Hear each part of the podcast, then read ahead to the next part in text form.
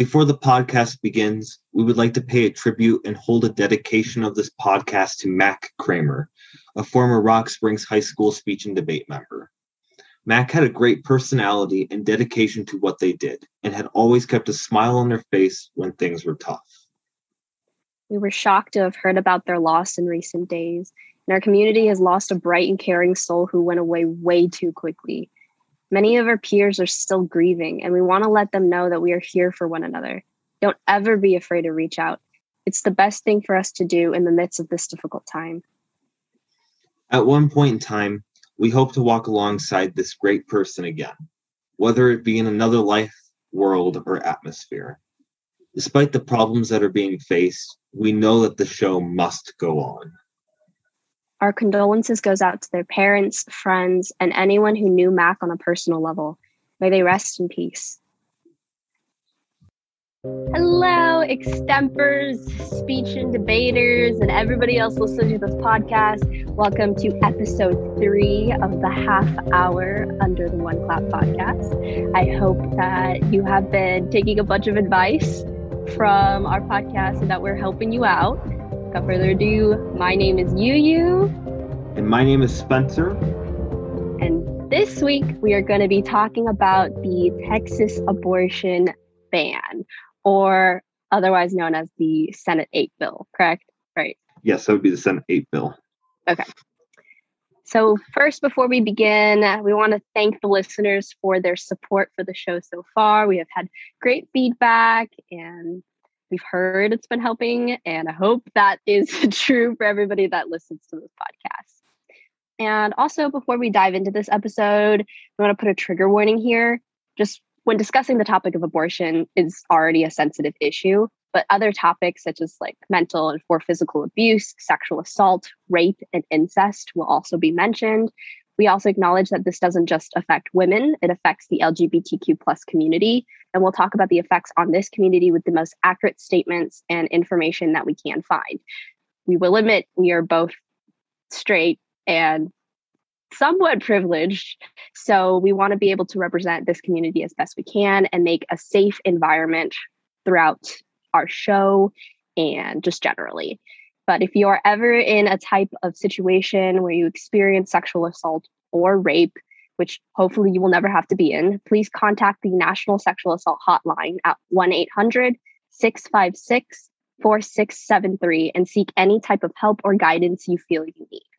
We also want to just be straight up about it. We are both heavily heavily pro choice, and there might be some of that bias throughout this episode, but we will provide you fact checked and accurate as accurate information as we can. Yeah, that's going to be something that I think a lot of listeners need to pay attention to. Um, we're going to do our best. This is a very difficult topic, and I think a lot of the listeners need to understand that. Both of us have our opinions, both of us have our beliefs. Um, we're going to work on on it to try to make sure that both the pro choice and the pro life side of the coin are heard and are expressed in this episode. Yeah. And as always, we encourage open mindedness so that you're better able to form well informed opinions. Without any further delay, if you, you, you are all cool, we're going to jump right into this. So, this law, we're going to start with the law in general. Okay what is the law? What does it say? Because a lot of people probably don't understand it. And the truth is, this law is super complicated. It, it's kind of one of the weirdest laws I've ever seen written.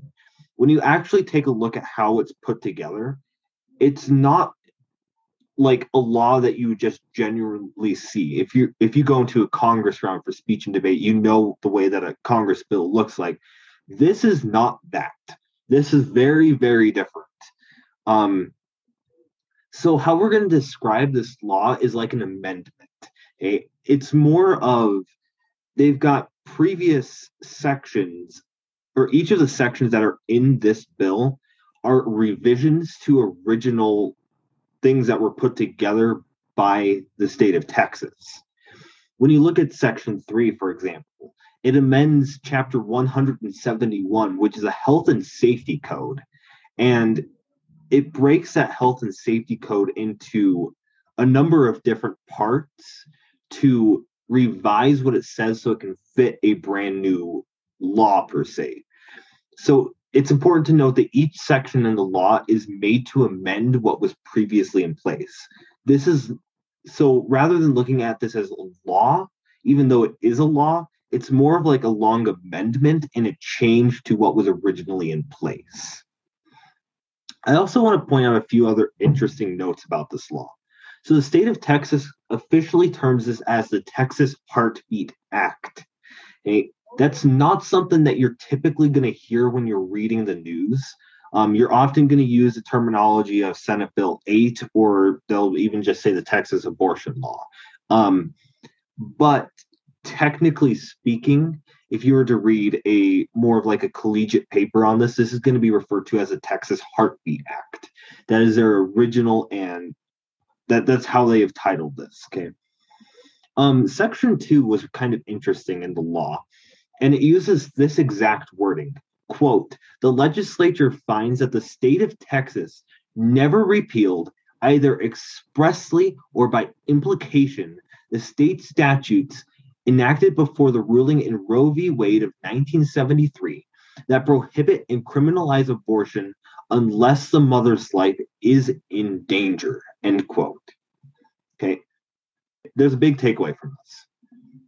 Abortions were never changed to the Supreme Court ruling in 1973. This is prior to that Supreme Court ruling. Okay. So this abortion law just became in place for after what would that be 50 years now? Hey so this has not been something that's been changed for a very long time. Um as the texas tribune stated it was originally 20 weeks before an abortion was considered illegal in the state of texas while pill-induced abortions were legal after 10 weeks of, pregnant, of pregnancy. So looking at this kind of just from that general perspective right there's a lot that's changed just in the passing of this bill. A law that's been in place for over 50 years has all of a sudden got changed in the matter of a few minutes. Okay? And that's kind of the big issue that you see with the Texas Heartbeat Act, right? It is a monstrous change from the original abortion laws that were in place prior to Roe v. Wade. CBS News notes these five as the biggest changes that people need to know. The first one is that abortions are banned six weeks after pregnancy. And in some cases, there is an argument that states that most women don't even know that they're pregnant by that point. And that is a really big deal because if you find out that you're pregnant in the seventh week of pregnancy, there is no way that you are able to have an abortion. So that is a pretty quick pro-choice statement. Um, but all things considered, abortions are banned six weeks after pregnancy. Period. Okay. Uh, anyone who the second thing, the anyone who provides an abortion or helps for access to an abortion after six weeks can lead to lawsuits by private citizens in the state of Texas. This is where this law gets really weird. When it says private citizens, that means anybody. Okay? Anybody that is not specifically involved with the government in any shape or form. Okay. So that could be your neighbor, that could be your best friend, that could be your mom, that could be your dad, that could be your child, right? Anybody who provides an abortion or has help for access to it is immediately entitled to a lawsuit by anybody, which gets even weirder. So the third thing that is looked at with this with this law is in court there's no need to show a connection or proof of injury. So a really good quick argument to this would be well what if this never happened? So it's kind of this really big blur of a law that's built based off of lawsuits. So somebody can turn around, submit a lawsuit against somebody who has had an abortion, okay, and say this person has had an abortion illegally seven weeks in pregnancy, for example. Okay. And I am going to submit a lawsuit against that specific person. And I don't have to show connection or proof of injury to show that they legally had an abortion. Okay. No need to show. The fourth thing is if the law is violated and I win that lawsuit, okay, there's a $10,000 fine minimum that's paid to me. Okay, it's paid to the private citizens, which is kind of an odd feature to this law, kind of a really confusing part to where it's not paid to court, it's not paid to the government, it's paid directly to the person that brought it up. And if it's proven as a violation, it is done through or the fine gets paid to the person who called the person out. And the fifth most important thing is there's no exceptions to pregnancies that result from rape or incest. So the law is built strictly on lawsuits, which is what makes it kind of strong in a way where it can be very strict. It, the New York Times makes a very good point here. It says, quote, while many states have passed abortion bans, the law in Texas was drafted specifically to make it difficult to challenge in court. Lawsuits are the enforcement mechanism. No law enforcement officer or other government official is tasked with upholding the new law. End quote. That means if this was if an abortion was considered illegal, it gets filed for a lawsuit. It's very difficult for a lawsuit to climb the ladder and to get to federal court to be deemed as unconstitutional, which is a really big challenge to Roe v. Wade because if this is deemed as unconstitutional, right, if it was per se to be deemed as unconstitutional, then it would have to work its way up somehow. Okay? But it really can't, considering that it's private citizens that are filing lawsuits, which is kind of a big loophole to the whole Roe v. Wade problem. It just kind of goes about and meanders its way around the original court case to show private citizens can now have power to call somebody out for having an abortion. So, the key point despite the law having a ton of amendments to original chapters, the new law is quite detailed and holds a lot of changes from the prior Texas law and that's kind of where we're going to get into this whole discussion of Roe v. Wade that UU is about to bring up. But that is a really key point here. This law is private citizens filing lawsuits. This has nothing to do with government officials trying to uphold the new law or a law enforcement officer trying to uphold the new law. It can be the person's next door neighbor. It could be their mom. It could be their dad. It can be literally anybody who deems that this person has had an abortion. And we'll talk a little bit about how that affects, you know, the states and everybody else a little later on. But before we do that, we should dive into Roe v. Roe v. Wade and what it says and what it means, basically. So the Texas law not only does it hold a lot of changes to previous Texas law, but it also has affected the precedent that was set by Roe v. Wade, like Spencer said. This is the famous court case that happened between 1971 to 1973. And I'm kind of getting my head of myself here. So let's break down Roe v. Wade and what it actually means. So I'm sure most of us had heard whispers of this court case in a history class or in a legal studies class, but those classes probably skip over the most important details that make it matter. Uh, well, oddly enough, Roe v. Wade also takes place in Texas and also contests a Texas abortion law. So it's important to note that Texas has an abortion law or has had an abortion law, and Roe v. Wade was the one that overturned that law and made it illegal and unconstitutional. So the story is Norma McCorvey, or more famously known as Jane Roe, was pregnant with her third child at age 21. Her mother was raising her first child, and her second child had been given up for adoption. She wanted to terminate her pregnancy, but at that time, Texas prohibited all abortions unless it was a medical emergency or the pregnancy arose due to incest or rape. Her solution was to claim that she had been raped so that Texas could grant her an exception. She was then put into contact with two lawyers who were already working on a case against the abortion ban. Granted, she did end up having the baby anyway and gave it up for adoption, but they still went forward with the case. The Supreme Court ruled in favor of Roe with a 7 to 2 decision, agreeing that the abortion ban violated her Ninth and 14th Amendment rights.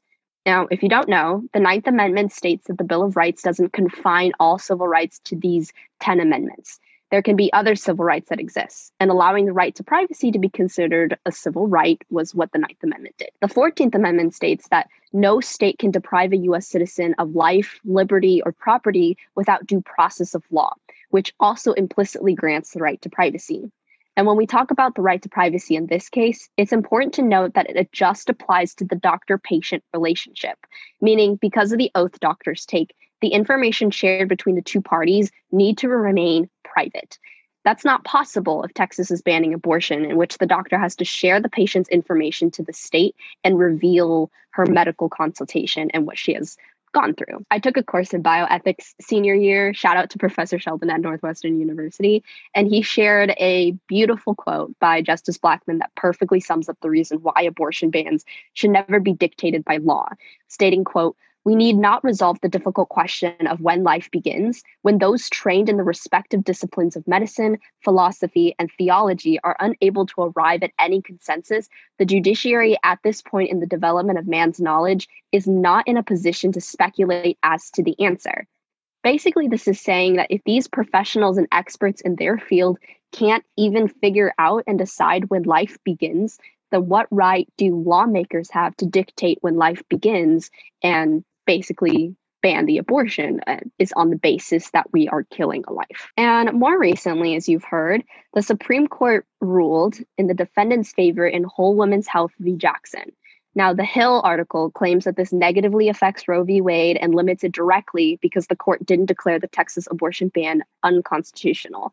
But there are some misconceptions here. While Roe v. Wade does ban abortion on like the basis of the right to privacy, it's also banning the abortion ban as long as the law, the government itself, is the one banning the abortion. But because, as Spencer said, this is civil lawsuits with individual citizens suing other people, it's harder to enforce Roe v. Wade here because it's not the government directly doing it. So I'm not saying that the Texas heartbeat bill is good or right. I'm just saying that this court case was not the one to stop this law.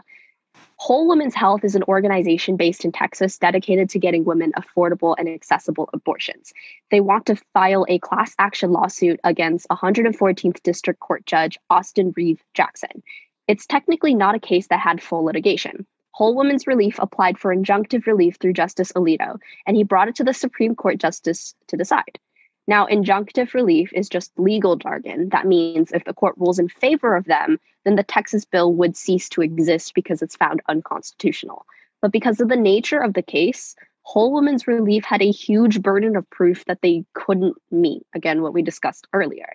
The main problem and reason why the court ruled in favor of Judge Jackson was because there wasn't any real proof of him doing harm or ruling in favor of the plaintiff in cases where they reported an illegal abortion and he also outright stated he would he wouldn't vote against the constitution and he wouldn't vote in favor of the plaintiff in these kind of cases meaning harm's not really being done if you know he ruled in favor with the defendant. What's important to note here is that this case doesn't decide the constitutionality of the bill at all. The majority opinion just didn't find enough convincing evidence to terminate the bill. Was this the right decision? Probably not but I mean, like, I'll leave that up to you to decide. And we'll discuss why later on this podcast when we answer why it's like probably not and when we get to the questions. But at the moment, the Texas legislation is still in action, and the effects that it can have on our country and people is probably very dramatic. And Spencer will explain why it affects other states. And let's just dive right into it just to note this law did take effect on september 1st it's the official that was the official start date to make sure everybody does understand that too. Um, let's talk about the effects that this legislation is going to have on this country. And i want to just start with what governor greg abbott said so first off that is the governor of texas. When signing this bill he stated quote our creator endowed us with the right to life yet millions of children lose their life every year because of abortion. Abbott also noted, quote, the legislature worked together on a bipartisan basis to pass a bill that I am about to sign that ensures that the life of every unborn child who has a heartbeat will be saved from the ravages of abortion. Two things to note here. Our Creator likely refers to God and holds a Christian point of view. In essence, Governor Abbott puts a specific focus on the life that God gives for everyone, which is it's definitely a pro-life point of view where Governor Abbott is saying, look, every child is born in the creation of God's eyes. It's wrong to have an abortion because this person is there or this person should be there to have a good life, right? So it's an interesting point of view. Definitely Christian point of view and looking at it from this is the way that God is supposed to be there and give life to our children. Governor Abbott also illustrates that this was a bipartisan basis. I want to explicitly state that that is wrong. The bill information that you are going to find is that this is passed by Republicans mainly. Okay? This was completely down the right side of the aisle. Um, the information we have the exact bill linked in the sources, and the bill physically states that not in the bill, but where it tells you the spectrum of the bill, it was a partisan bill by Republicans. There was no bipartisanship on this bill.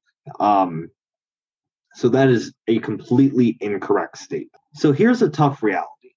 If federal courts uphold this law, other states are going to follow suit. And actually, as we are recording this, we have started to see that already happening. Um, a few states, i.e., North Carolina, was one of them on September 2nd, I believe they implemented a brand new law for abortion.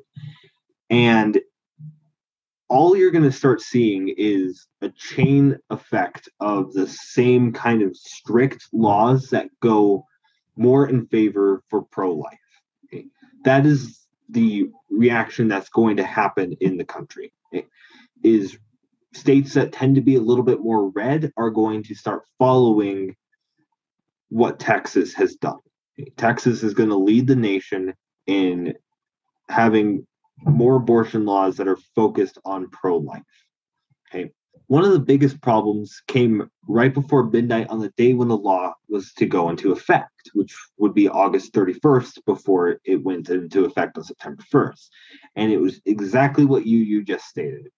The Supreme Court declined the option to halt the restrictions of the Texas law, which is a key factor in showing that the Supreme Court may overturn Roe v. Wade, which is a big effect on the country. Okay? But the Supreme Court needs to be careful with that action right? because allowing this enforcement can lead to other states following suit by making abortion laws that are similar, as we've already seen. But it doesn't have to necessarily be abortion. Okay? What there's a really good article that's linked in the sources that states that the same thing can happen with other states such as California's gender transitioning law. Okay?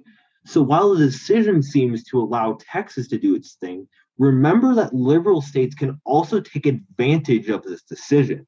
Okay? The Supreme Court may find that to be unconstitutional. Okay? But one thing to note specifically here is that the idea to not decline is a really good indicator that other states can take advantage of their laws that they have specifically that allow for more progressive bases.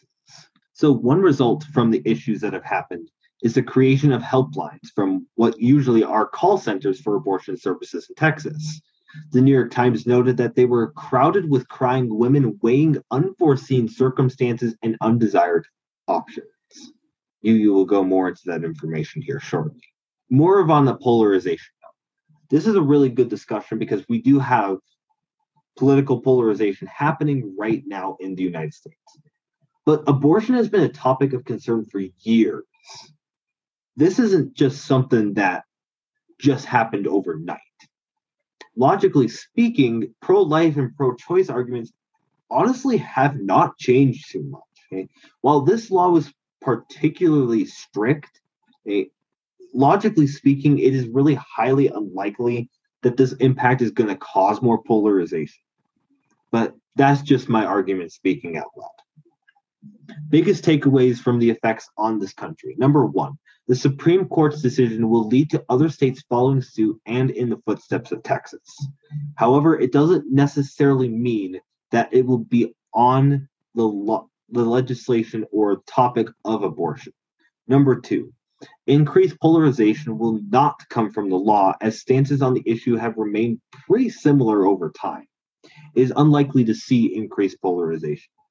And number three, there will be tremendous effects on women and others across the nation, which once again, UU is about to bring that up here shortly.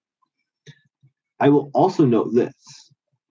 A few hours prior to recording this podcast, we are beginning to see some international effects. So on the 7th of September, Mexico's Supreme Court ruled that abortion ought to be decriminalized, a vote that occurred unanimously in the 11 seat Supreme Court. In other words, that means making an abortion a crime is unconstitutional. Now, this is not caused or and or correlated with the United States and Texas's abortion law. However, the purpose of this is to show that countries around the United States are starting to show acceptance to abortion.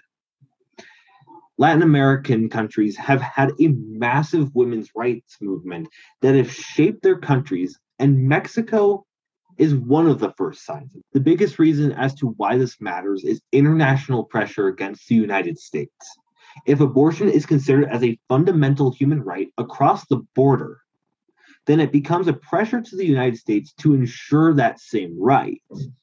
Pressure and tension is imperative to upholding human rights.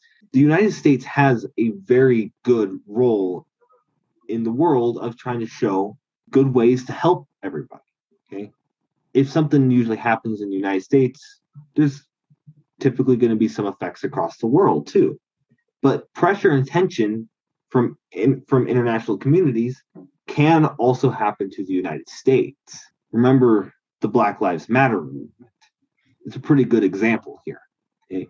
Black Lives Matter had international pressure on the United States. This would not be the first instance of this. And seeing Latin American countries and especially Mexico as of recently, that pressure is going to be implemented on the United States to ensure that abortion is a fundamental human right. When rulings and or problems affect the United States, sometimes the impact that is seen from the international community will play an effect on the United States. For example, Mexico may start pressuring the US to ensure the same rights for those who maybe they need to seek asylum from violence that's in that state. And this is also important to note. It's a big step because Mexico is the world's second largest Catholic nation. That's pretty just, interesting, isn't it? Yeah, and just like something to mention, like along the lines of facing international pressure, the I want to get this right. The Human Rights Campaign like has issued a statement following the Supreme Court's decision and ruling in favor of Jackson. And it just basically states that they find it like horrific in a sense because the decision to get an abortion should remain private among the patient and their doctor and shouldn't be dictated by law, which is in their statements basically summed up. And they also think it's really sad that the Supreme Court didn't rule against Jackson, basically kind of saying, like, what are you doing? You know? And that could be a wake up call for some of our legislators, or it couldn't, or it just doesn't matter. But they are facing pressure nonetheless. And like with that, we have to get into the nitty gritty on how this is affecting people right now, which is a really sad part and where the trigger warning at the beginning of this episode will mostly take place. It's just when we talk about the effects that it has on people, we usually tend to focus on cisgender women, but that's not the only group that this bill will affect. But let's start with the effects that it has on women. um, because that's also an important part. The bill states that the person that is getting the abortion or the people that aids in getting an abortion can be sued by any citizen and will receive a $10,000 bounty. You know, this means that it's not directly the state banning abortion after six weeks, it's the state encouraging their citizens to ban abortion for them. Now, this is bad because it's working to keep organizations, women, and people scared. And that's why, despite not agreeing with the law, providers and healthcare workers are forced to comply with the law. Now, this also means it's harder to take down at the federal level since it's not directly the state suing women, it's other people, which is why we saw the whole Women's Health v. Jackson court case fail to stop the law and why it's sending chills down everyone's spine. Because if this can misdirect the Supreme Court, then people in other states will also feel the negative impacts too, meaning more people are hurt and more people are faced with emotional and mental trauma and physical trauma too. But at the moment, the people that are affected the most are those in Texas. When discussing the women that are affected, it's mainly the ones that are in that are in the lower and working class. Some background here, most people that get pregnant don't know that they're pregnant until the sixth week where they've missed a period and they're starting to feel the symptoms.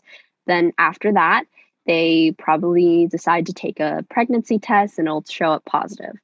But once they take the test, they now only have a limited amount of time to decide to decide what they're going to do. And usually that's probably a week with the ban now. They then have to schedule an appointment that is at a convenient time for them where they probably can't take time off of work or they can't afford to do so, or they just don't have the necessary transportation or resources to get there at that time. And all of this has to be done before the fetus has a heartbeat. And the problem is that's almost impossible to do. You know, these people now have to deal with an unplanned pregnancy and go through the trauma of having birth or of having to birth a child. And if they were raped or the baby happened through incest, they would have to carry the mental and physical trauma that can develop after those situations. And it's not just those situations in particular.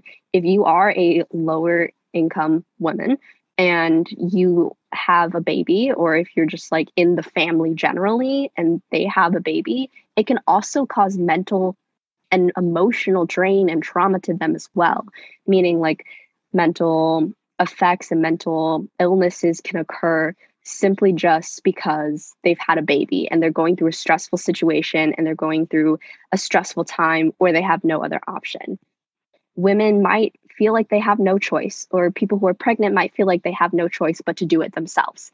And that is just unacceptable in its own right and very traumatic to their own bodies, too, because performing an abortion on yourself is very damaging to your health and to the person. So with that, not only does it have like emotional, it has an emotional impact, it also has a very physical impact to it as well. The law that's trying to prevent abortions from happening might even have the chance of increasing abortions, but illegal abortions that are not clean, not right, and do a lot of damage. This also violates women's privacy because if sued, their medical documents from the clinic will have to be revealed, which directly goes against the precedent set by Roe v. Wade and also put more emotional trauma on the defendant. No one really wants their medical records to be explicitly revealed. Like, there's a reason why doctors and physicians pledge an oath of secrecy so that the patient feels comfortable sharing that information necessary to get them treated correctly. And this, again, doesn't just affect women. People are already looking to sue reproductive clinics no matter what they did. Now, this drains resources from those clinics or the organizations, which negatively impacts not only women, but the LGBTQ plus community too. Draining those resources can sometimes lead to clinics shutting down or clinics not offering their services because they're scared they'll get sued. And they just, they don't just help women with their reproductive needs. They're also the ones that prescribe hormones to transgender people. And centers that focus on LGBTQ plus reproductive health can also be affected this way in Texas, limiting already limited resources to their community. If they're focusing their resources to fight off lawsuits, that's less resources that goes to HIV and AIDS prevention and cures, less resources that goes to sex education generally, and less resources that goes to hormone therapy for transgender people. And so we see that it's not just women that's affected by this law, it is everybody associated with it. And the LGBT community and just generally, it can affect a lot of people and has a bunch of negative effects. So that was a lot of sensitive information to unload. So let's take a breather and we will get into the questions that will pop up probably in next step. All right, the first question that we have is the Biden administration priming itself for a battle to pack the Supreme Court? This is an outdated question. Okay. I found this question back when it was in May, right? But now, especially with the decisions that have just recently happened with the court case that UU was talking about, this is a really good time to start asking this question because it was a big question that then candidate Joe Biden was questioned with after the quickly passing through of Amy Coney Barrett. So now this is a really good time more than ever to ask this question. And I actually want to start with you, you here, rather than mm-hmm. take a jump at it. I kind of yeah. am interested in seeing which side you take first. And I want to know what your answer would be to this question. Yeah. Um, for me personally, I would answer no. Uh, and there's a couple of reasons why I would answer no. And that's just because the Biden administration itself doesn't seem like they are, you know, going to do anything to pack the court. Like there's no plans really in the agenda to pack the court. And despite Biden saying and stating that they will pack the court, that hasn't happened. You know, like it just doesn't feel like it's going to happen. And while you can say that this might trigger him packing the court, there should have been other things that would have triggered Biden packing the court. Uh, and I would just say he wouldn't do it because it could hurt his view amongst voters if he wants to be reelected in the office, then packing the court probably doesn't seem like the right decision. But if you wanted to go with yes, there are a couple of like reasons why it could be a yes too. Like, for example, the Supreme Court decision in the recent court case on September 1st was a five to four decision with Chief Justice Roberts, which identifies as a conservative, voted with the liberals. There's three liberals among the Supreme Court, and the rest are conservative. But Chief Justice Roberts voted with the liberals, and they still didn't get what they wanted. So that's a reason that could, you know, nudge Biden to pack the court so that it's fair or like, you know, have more democratic say. Uh, and by democratic say, I mean like left say in the court.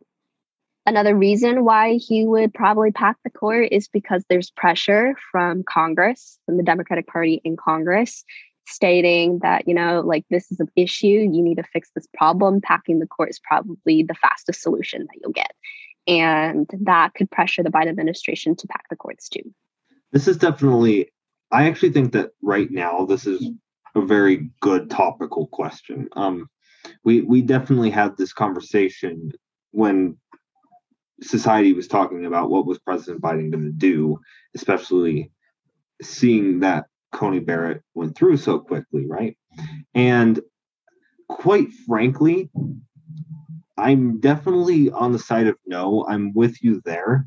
Um, but yes, really does sound like a logical argument right now. Um, you got to remember the president has a pretty tough stance on abortions. He's pro-choice. Okay, um, it's a really good way for him to see that packing the Supreme Court. I don't know if he'd necessarily like pack using that term, but maybe even adding like two more justices would give him the majority to try to uphold the constitutionality that was shown in Roe v. Wade.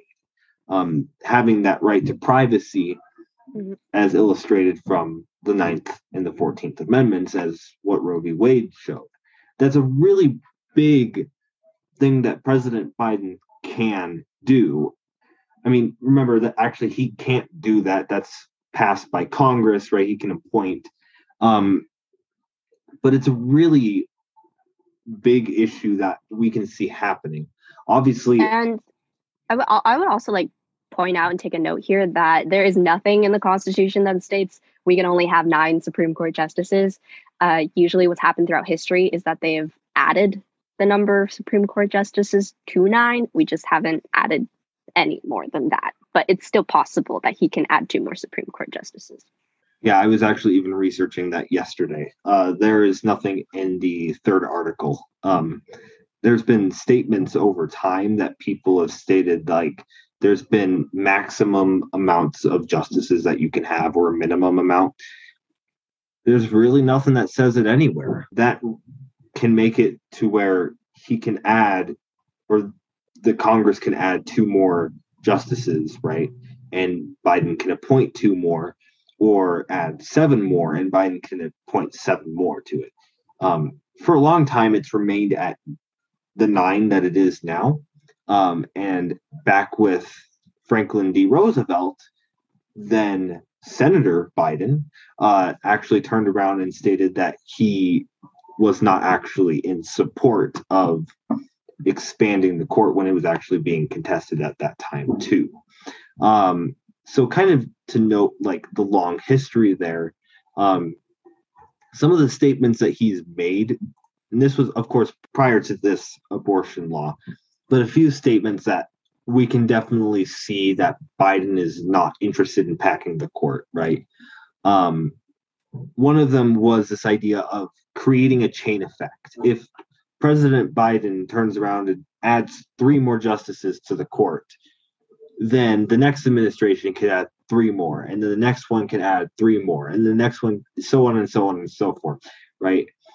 It, it's kind of illogical for the Biden administration to pack it. If they really have an intention of trying to be bipartisan, then the Biden administration is not going to turn around and pack the Supreme Court. Um, however, it is a really big thing to keep into consideration because if they really see Roe v. Wade as a big, like, monumental pro choice option, it is something that should be considered a little bit more rather than just looking at it and saying, hey, we're going to pack the Supreme Court or not pack the Supreme Court or however you want to look at it.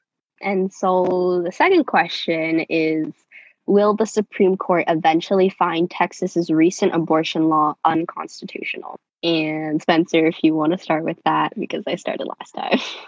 Wow, throwing me right under the bus. Uh, so I'm going to answer yes.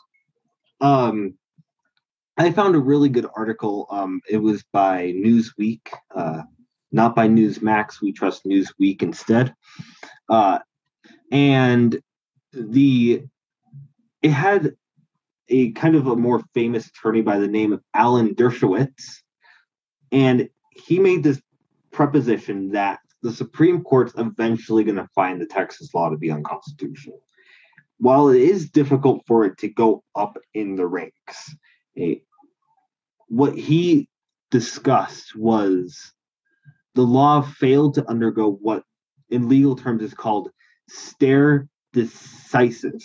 Okay, kind of a mouthful. Okay, this refers to the doctrine that court rulings should be guided by legal precedent established by previous judicial decisions. So, the Supreme Court technically is supposed to follow Roe v. Wade, okay, and that is based off of that legal doctrine. Okay, they're supposed to go undergo what's happened in the past um, and follow that over time. That that's kind of just general way of looking at a legal perspective, right? But here's the thing: he he made a pretty good claim. Uh, the Supreme Court dodged judicial review here. They definitely did not follow upon this legal doctrine that is supposed to be in place. But obviously, you can answer this to be no.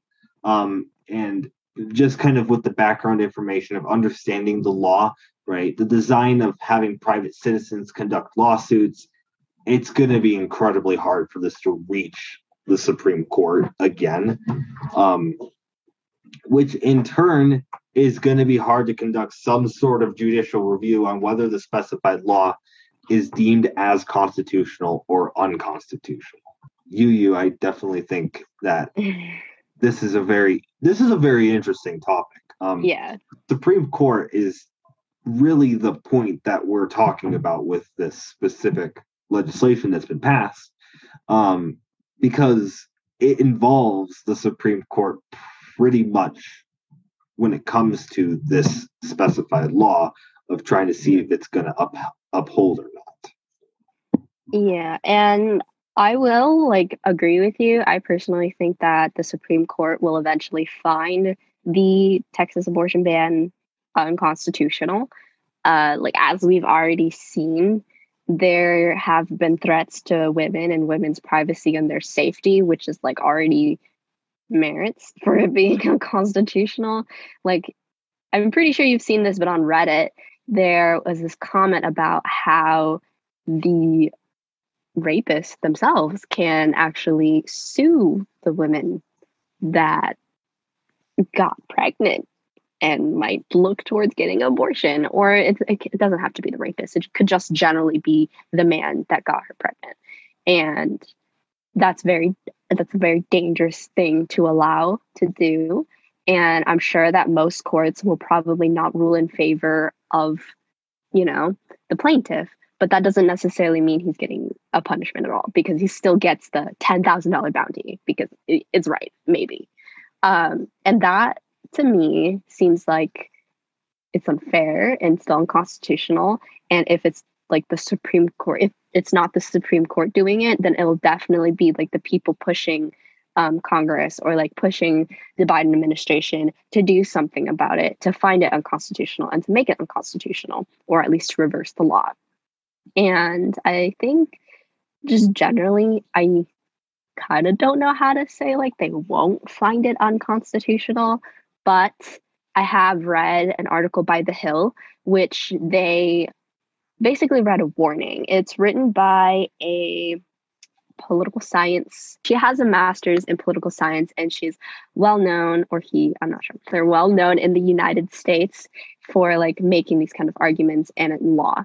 But generally, they state that this is not right. And this could set a dangerous precedent for the future because that means the Supreme Court can just keep kicking it down the line because because they say it's unconstitutional like they can't decide the constitutionality of it now then that means they probably won't decide the constitutionality of it ever because it's not in their power to do so and that could mean they won't ever find it unconstitutional and they can't reverse the texas law uh, that's what the Hill article stated. You should look it up. It is linked down below. Uh, another thing, just generally, is that is it ever possible to do it with the way that the Supreme Court is set up now? For example, with Amy Coney Barrett and her colleagues, they have a majority of conservatives in the Supreme Court. And they always like say, you know, you shouldn't ever have your own party be the influence of your decisions. You should always like based on law. Some people are different. And right now it seems like they're all in consensus, at least the majority party are in consensus that, you know, they don't find it unconstitutional right now. And that can mean that they won't ever find it unconstitutional. But the chances of that happening, I think, are very slim. So I will stick with my answer of yeah, they will eventually find it unconstitutional. But that's a couple of reasons why they might not. Well, kind of sticking to that logic, right? Uh, Supreme Court justices, they are supposed to follow what is in the Constitution. They're really not supposed to turn around and go off of a party basis.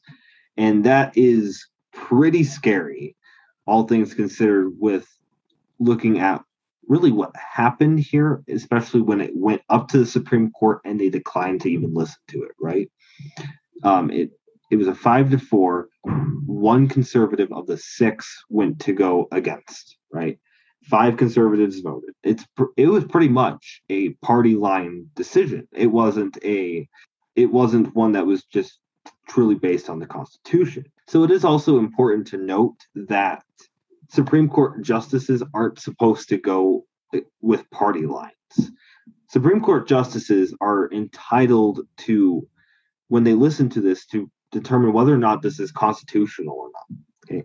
So the fact that we have six conservatives and three Democrats, we know on the Supreme Court, and they declined to listen to this in a five to four vote, with only one conservative going with the liberals, is kind of a big deal because we see this split that we're trying to make something more partisan when it's supposed to be following what the Constitution is supposed to say, right?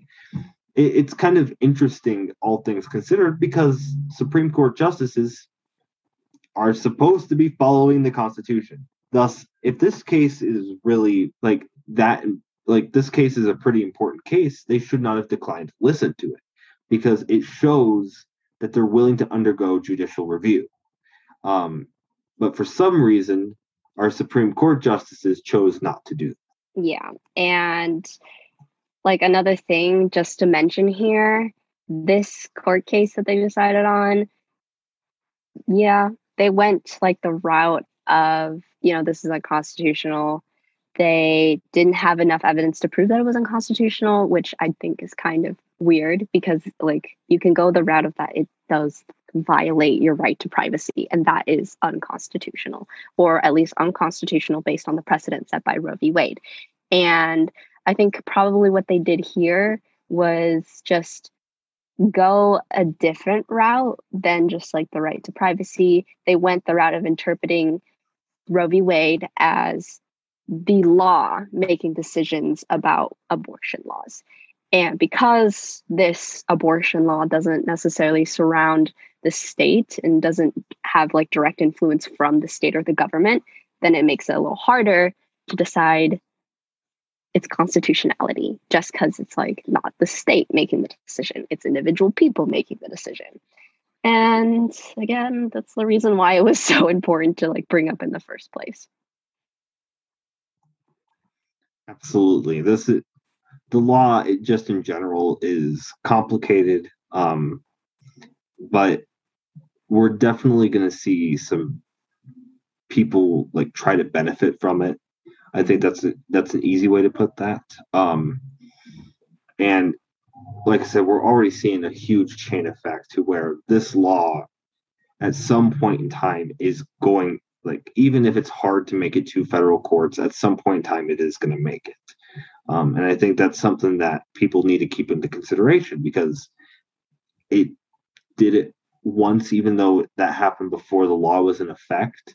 Um, if somebody does turn around in the midst of a lawsuit and say that what you're doing is unconstitutional, that can work its way up through the courts. Um, and that is something that is that we ought to consider. I think it's also important to note um, things don't just go right to the Supreme Court. I think that's also a good piece of information that everybody needs to know. It does start at a local level and then it's got to get appealed. And each time it gets appealed, the judges have to make the decision about whether or not they're willing to hear it. And that's why we, when we mentioned it's hard for it to get to the federal court, it's difficult for it to get to the federal court because it also has to stop through a state level. Okay. And you got it. So it'll start like at the local or county based court. You'll move up to a state and you got to go to the federal court. Um, so that's one reason why it would be very difficult for somebody to be able to climb the ladder. Um, but all things considered, if this gets challenged enough to where it's continuously getting appealed to higher courts, it should, in theory, be able to make it. The Supreme Court listens to maybe about 200 court cases a year. That's it. It's very little. And it chooses which ones it's willing to listen to, which is why it declining listening to this law is a really big deal. It, they decided, hey, we're not going to listen to this as one of our biggest ones that we want you to listen to this year, or that we want to listen to this year. We've got other ones, but it is also, I think, it is good to note that um, they do have a challenge that is going to be faced eventually, because looking toward the future, Mississippi, I believe it's Mississippi, does have a Supreme Court case that they have to decide on by October. So that relates to the topic of abortion. So whether or not the Supreme Court is going to take that decision to listen to that is a really big deal. Um, I don't recall if it's Mississippi. I believe it is. So correct me if I am wrong uh, when we look that up later after the podcast is over. They are looking into a case that has been submitted to the federal court, and that will determine whether or not they are going to really dodge Roe v. Wade. So, whether or not it's, I guess, kind of thinking on that level, whether or not it's Texas's law in particular, um, is maybe besides the point. What happens if this specific one undergoes that judicial review? Are they going to uphold abortion or not? And I guess we have to wait till October to see what happens. Maybe that's a good way to end it. so I hope you enjoyed listening to this episode, and I hope we did everything correctly for you to gain enough information out of this podcast and get the one. Let us know if you did. Let us know how you did. If you have any questions, comment, concerns, please feel free to DM either me or Spencer. I'm not going to make that mistake again. Um, yeah, we are always on social media, or at least I'm always on social media. That's like half of where I get my news. Um, I will respond to you in a timely manner. And just generally, I think if we have like enough questions, we might do a Q&A episode. So if you just have general questions or questions about extemp, we will take both and give you a video that's more entertaining than news. Absolutely. Um, thank you all so much for the tremendous support. Uh, we are both very thankful.